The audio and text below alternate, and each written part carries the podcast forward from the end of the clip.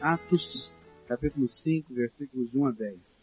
Mas um certo homem chamado Ananias, com Safira, sua mulher, vendeu uma propriedade e reteve parte do preço, sabendo também sua mulher, e levando a outra parte a depositou aos pés dos apóstolos. E disse então Pedro, Ananias, por que encheu Satanás o teu coração? Para que mentisse ao Espírito Santo e retivesse parte do preço do terreno.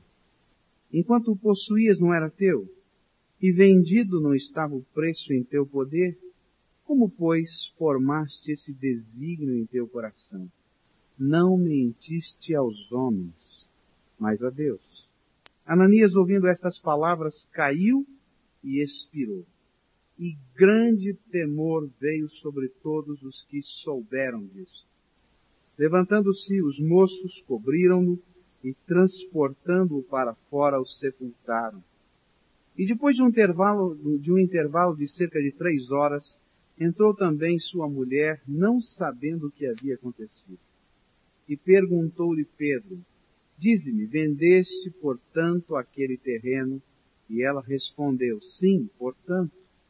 E então Pedro lhe disse, Por que que combinastes entre vós provar o Espírito do Senhor? Eis aí à porta os pés dos que sepultaram o teu marido e te levarão também a ti. E imediatamente ela caiu aos pés dele e expirou. E entrando os moços acharam-na morta e levando-a para fora sepultaram-na ao lado do seu marido. Verso 11 também. E sobreveio grande temor a toda a igreja e a todos os que ouviram estas coisas. Oremos ao Senhor. Senhor, dá-nos da graça do Teu Espírito Santo sobre nós aqui. Dá-nos, Senhor, da direção do Senhor. Aplica, Senhor, aquilo que lemos, que conhecemos da Tua palavra à nossa vida. Abre os nossos olhos, abre a nossa mente, abre o nosso coração para que realmente possamos ser maleáveis àquilo que o Senhor tem a nos ensinar. É no nome de Jesus que oramos. Amém. Nós estamos estudando o livro de Atos dos Apóstolos, estudamos o capítulo 4, 32 até o verso 37, que é o contexto do que está acontecendo no capítulo 5. Que essa igreja, em que estas coisas estavam acontecendo, ela exalava um perfume que era composto de quatro fragrâncias especiais. Na verdade, só vimos duas delas, mas eu preciso lembrar quais são as quatro para que você possa entender o que está acontecendo no capítulo 5. A primeira fragrância era a unidade. Eles sentiam e pensavam do mesmo jeito. A segunda fragrância desse perfume que essa igreja exalava era desprendimento, desapego às coisas materiais. Então, se eles viam a necessidade do reino, seja ela na vida de pessoas, irmãos, seja ela nos projetos e nos alvos da graça. Então eles estavam dispostos a investir não somente a vida, mas também os seus bens. E é isso que está aqui nesses versículos. Isso só acontece quando a gente tem o reino de Deus em primeiro lugar e o Espírito de Deus agindo no coração da gente. Depois, a terceira fragrância que essa igreja vivia era quase consequência, porque ninguém vive unidade, ninguém vive esse desapego se não estiver andando por um caminho. O caminho que eu chamei, copiando um escritor que assim falou, o caminho da estrada real da entrega absoluta. Então, quando eu estou depositando tudo no altar de Deus, então vem um terceiro perfume, é que no meio de gente assim, Deus manifesta poder e graça. E lá no capítulo 4, versículos 32 a 37, é disso que está falando, de um poder incrível de Deus que estava manifesto no meio daquela igreja, poder estranho, como no capítulo 5, é estranho demais o que está acontecendo aqui, não é verdade? Mas era poder de Deus e graça favor que eu não mereço, algo que Deus está derramando que não, que não tem como eu entender merecimento algum na minha vida, mas é presente do céu. É dádiva desse amor imenso do Pai. Como consequência, então, vinha o quarta, quarta fragrância. É que pessoas cheias do Espírito Santo de Deus estavam no meio daquele rebanho e se tornavam modelos referenciais. Era gente que dava o primeiro passo, que pagava o preço, que vivia estas três coisas que falei antes e que se tornavam modelos. A igreja olhava para aquela gente e dizia: Puxa vida, eu queria imitar a vida do irmão fulano de tal. Eu queria aprender com aquele irmão. Eu queria, eu queria conhecer Deus na intimidade como aquele irmão ali conhece. Eu queria estar experimentando as coisas que ele experimenta. E aqui então, nos versículos 35 a 37 do capítulo 4, vai falar de um personagem, que é Barnabé. Desse homem que se levanta na igreja como um referencial da graça de Deus, da misericórdia, do desprendimento, do poder, né? E ele é aquele tipo de gente boa, que enche os olhos, que enche a vista.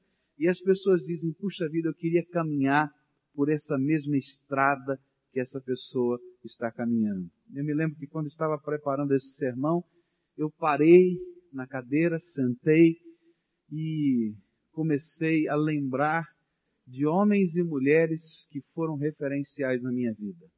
Mas nessa igreja tinha gente assim. Se levantou lá um homem chamado Barnabé, que talvez tenha sido o primeiro de um movimento que Deus estava fazendo, de desapego. E esse homem disse: Sabe de uma coisa? Tem gente aqui passando necessidade, tem gente aqui, o reino de Deus está precisando de coisas e eu tenho terrenos na ilha de Chipre e eu moro na Palestina. Esses terrenos não estão me abençoando em nada. Eles estão lá na ilha de Chipre, eu moro aqui na Palestina.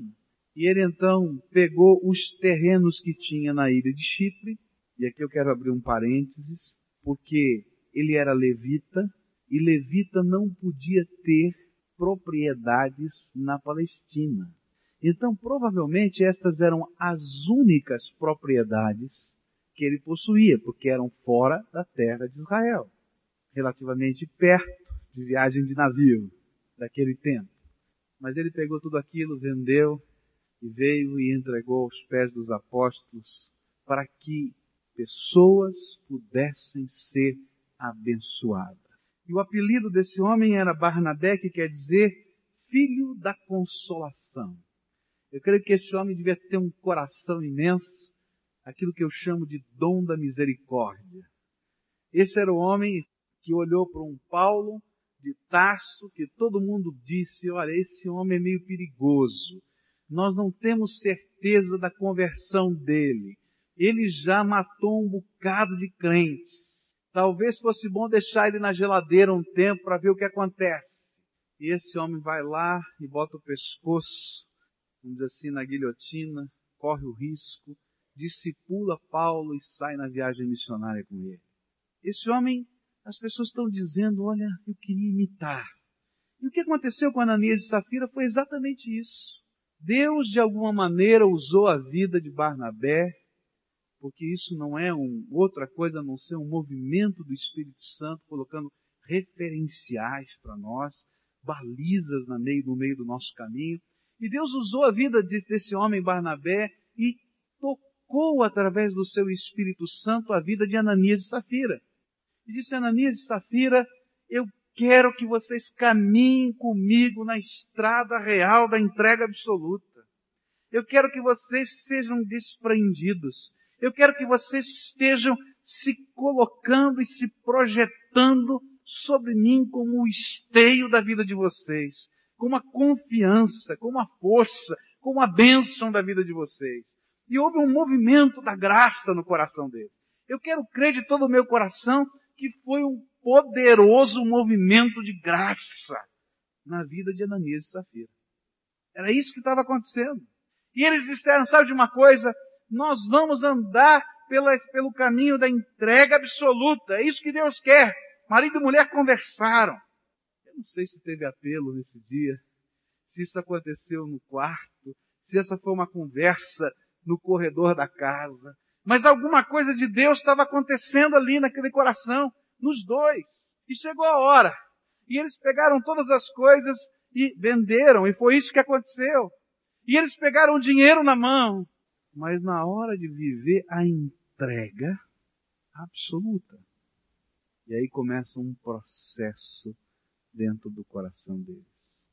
Nesses capítulos 4, 5, 6 e 7 do livro de Atos, a gente vai encontrar quatro grandes ataques do diabo contra a igreja.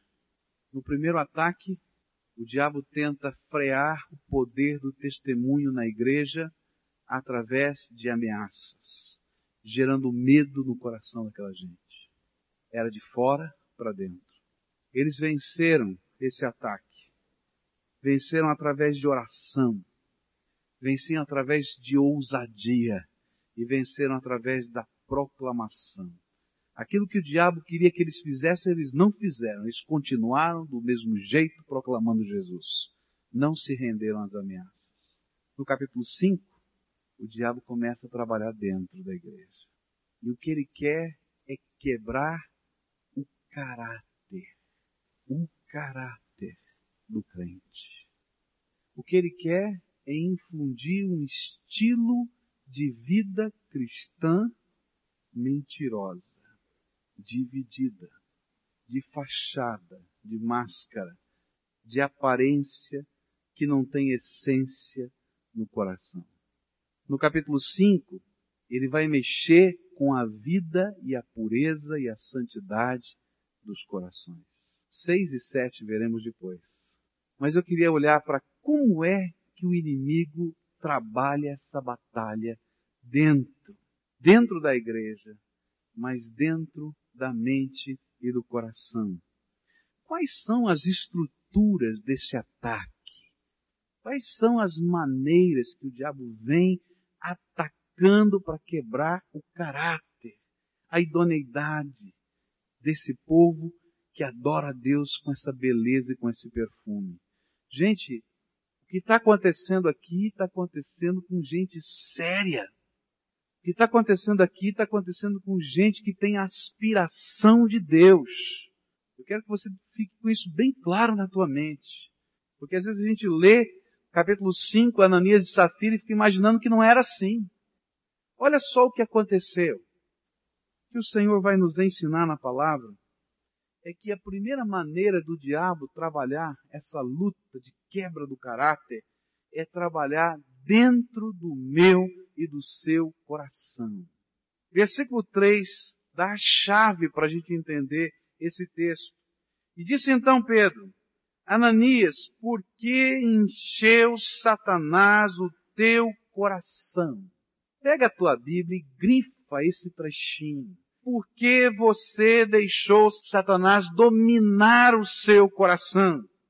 A chave do problema, no capítulo 5 de Atos dos Apóstolos, não tem nada a ver com dinheiro, não tem nada a ver com terreno, não tem nada a ver com propriedade, não tem nada a ver com oferta. A chave do problema estava em quem tinha o controle do coração de Ananias e Safira. Quem é que estava enchendo aquela mente, aquele coração?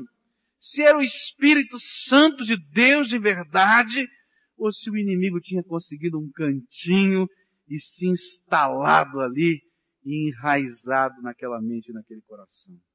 A história do capítulo 5 vai nos ensinar que o juízo de Deus veio porque paulatinamente, mas deliberadamente, eles foram entregando o controle da sua mente ao inimigo. Veio uma batalha, sim, espiritual, mas que não aconteceu nas regiões celestes, mas que aconteceu na mente e no coração de servos de Deus.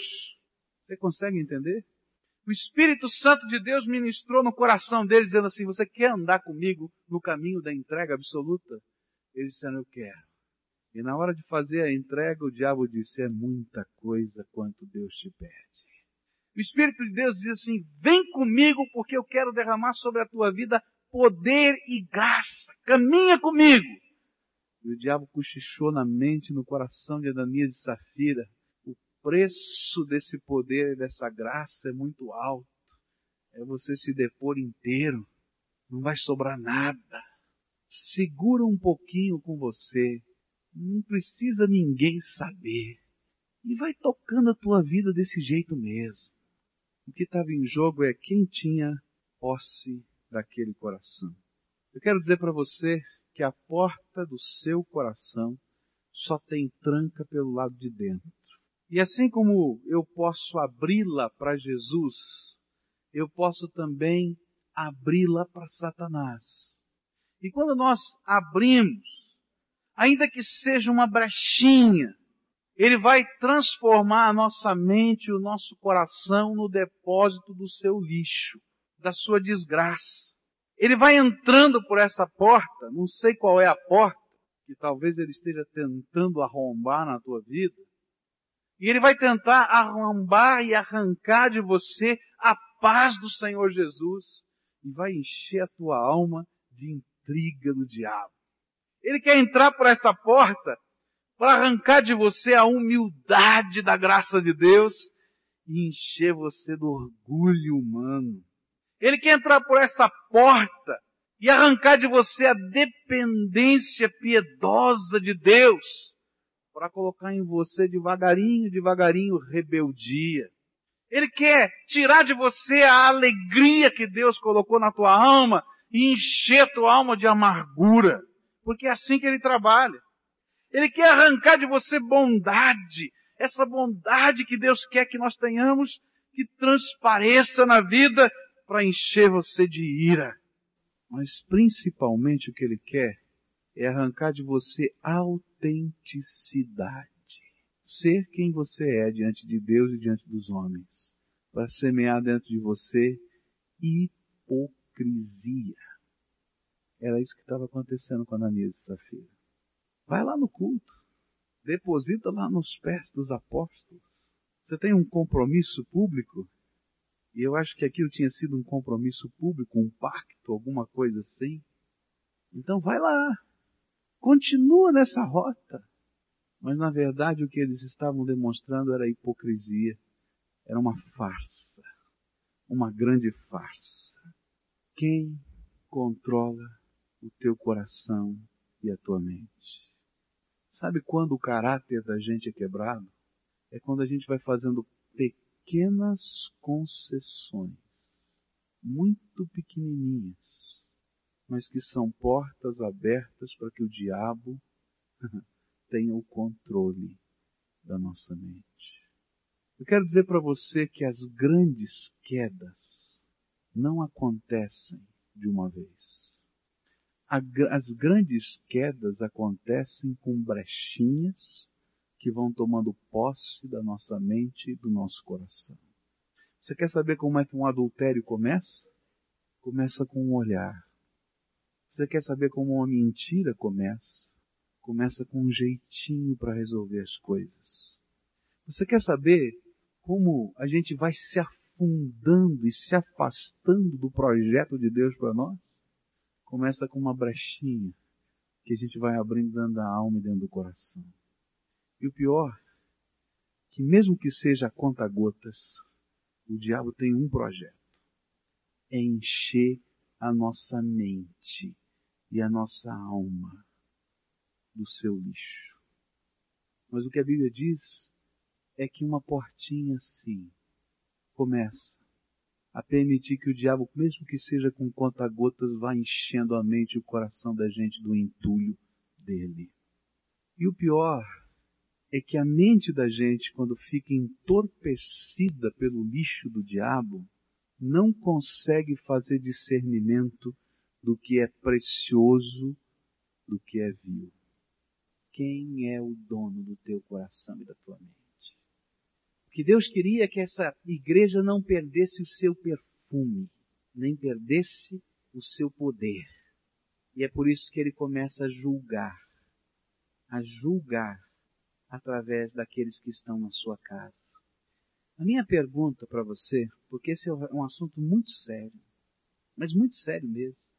A minha pergunta para você é: do que está cheia a tua mente?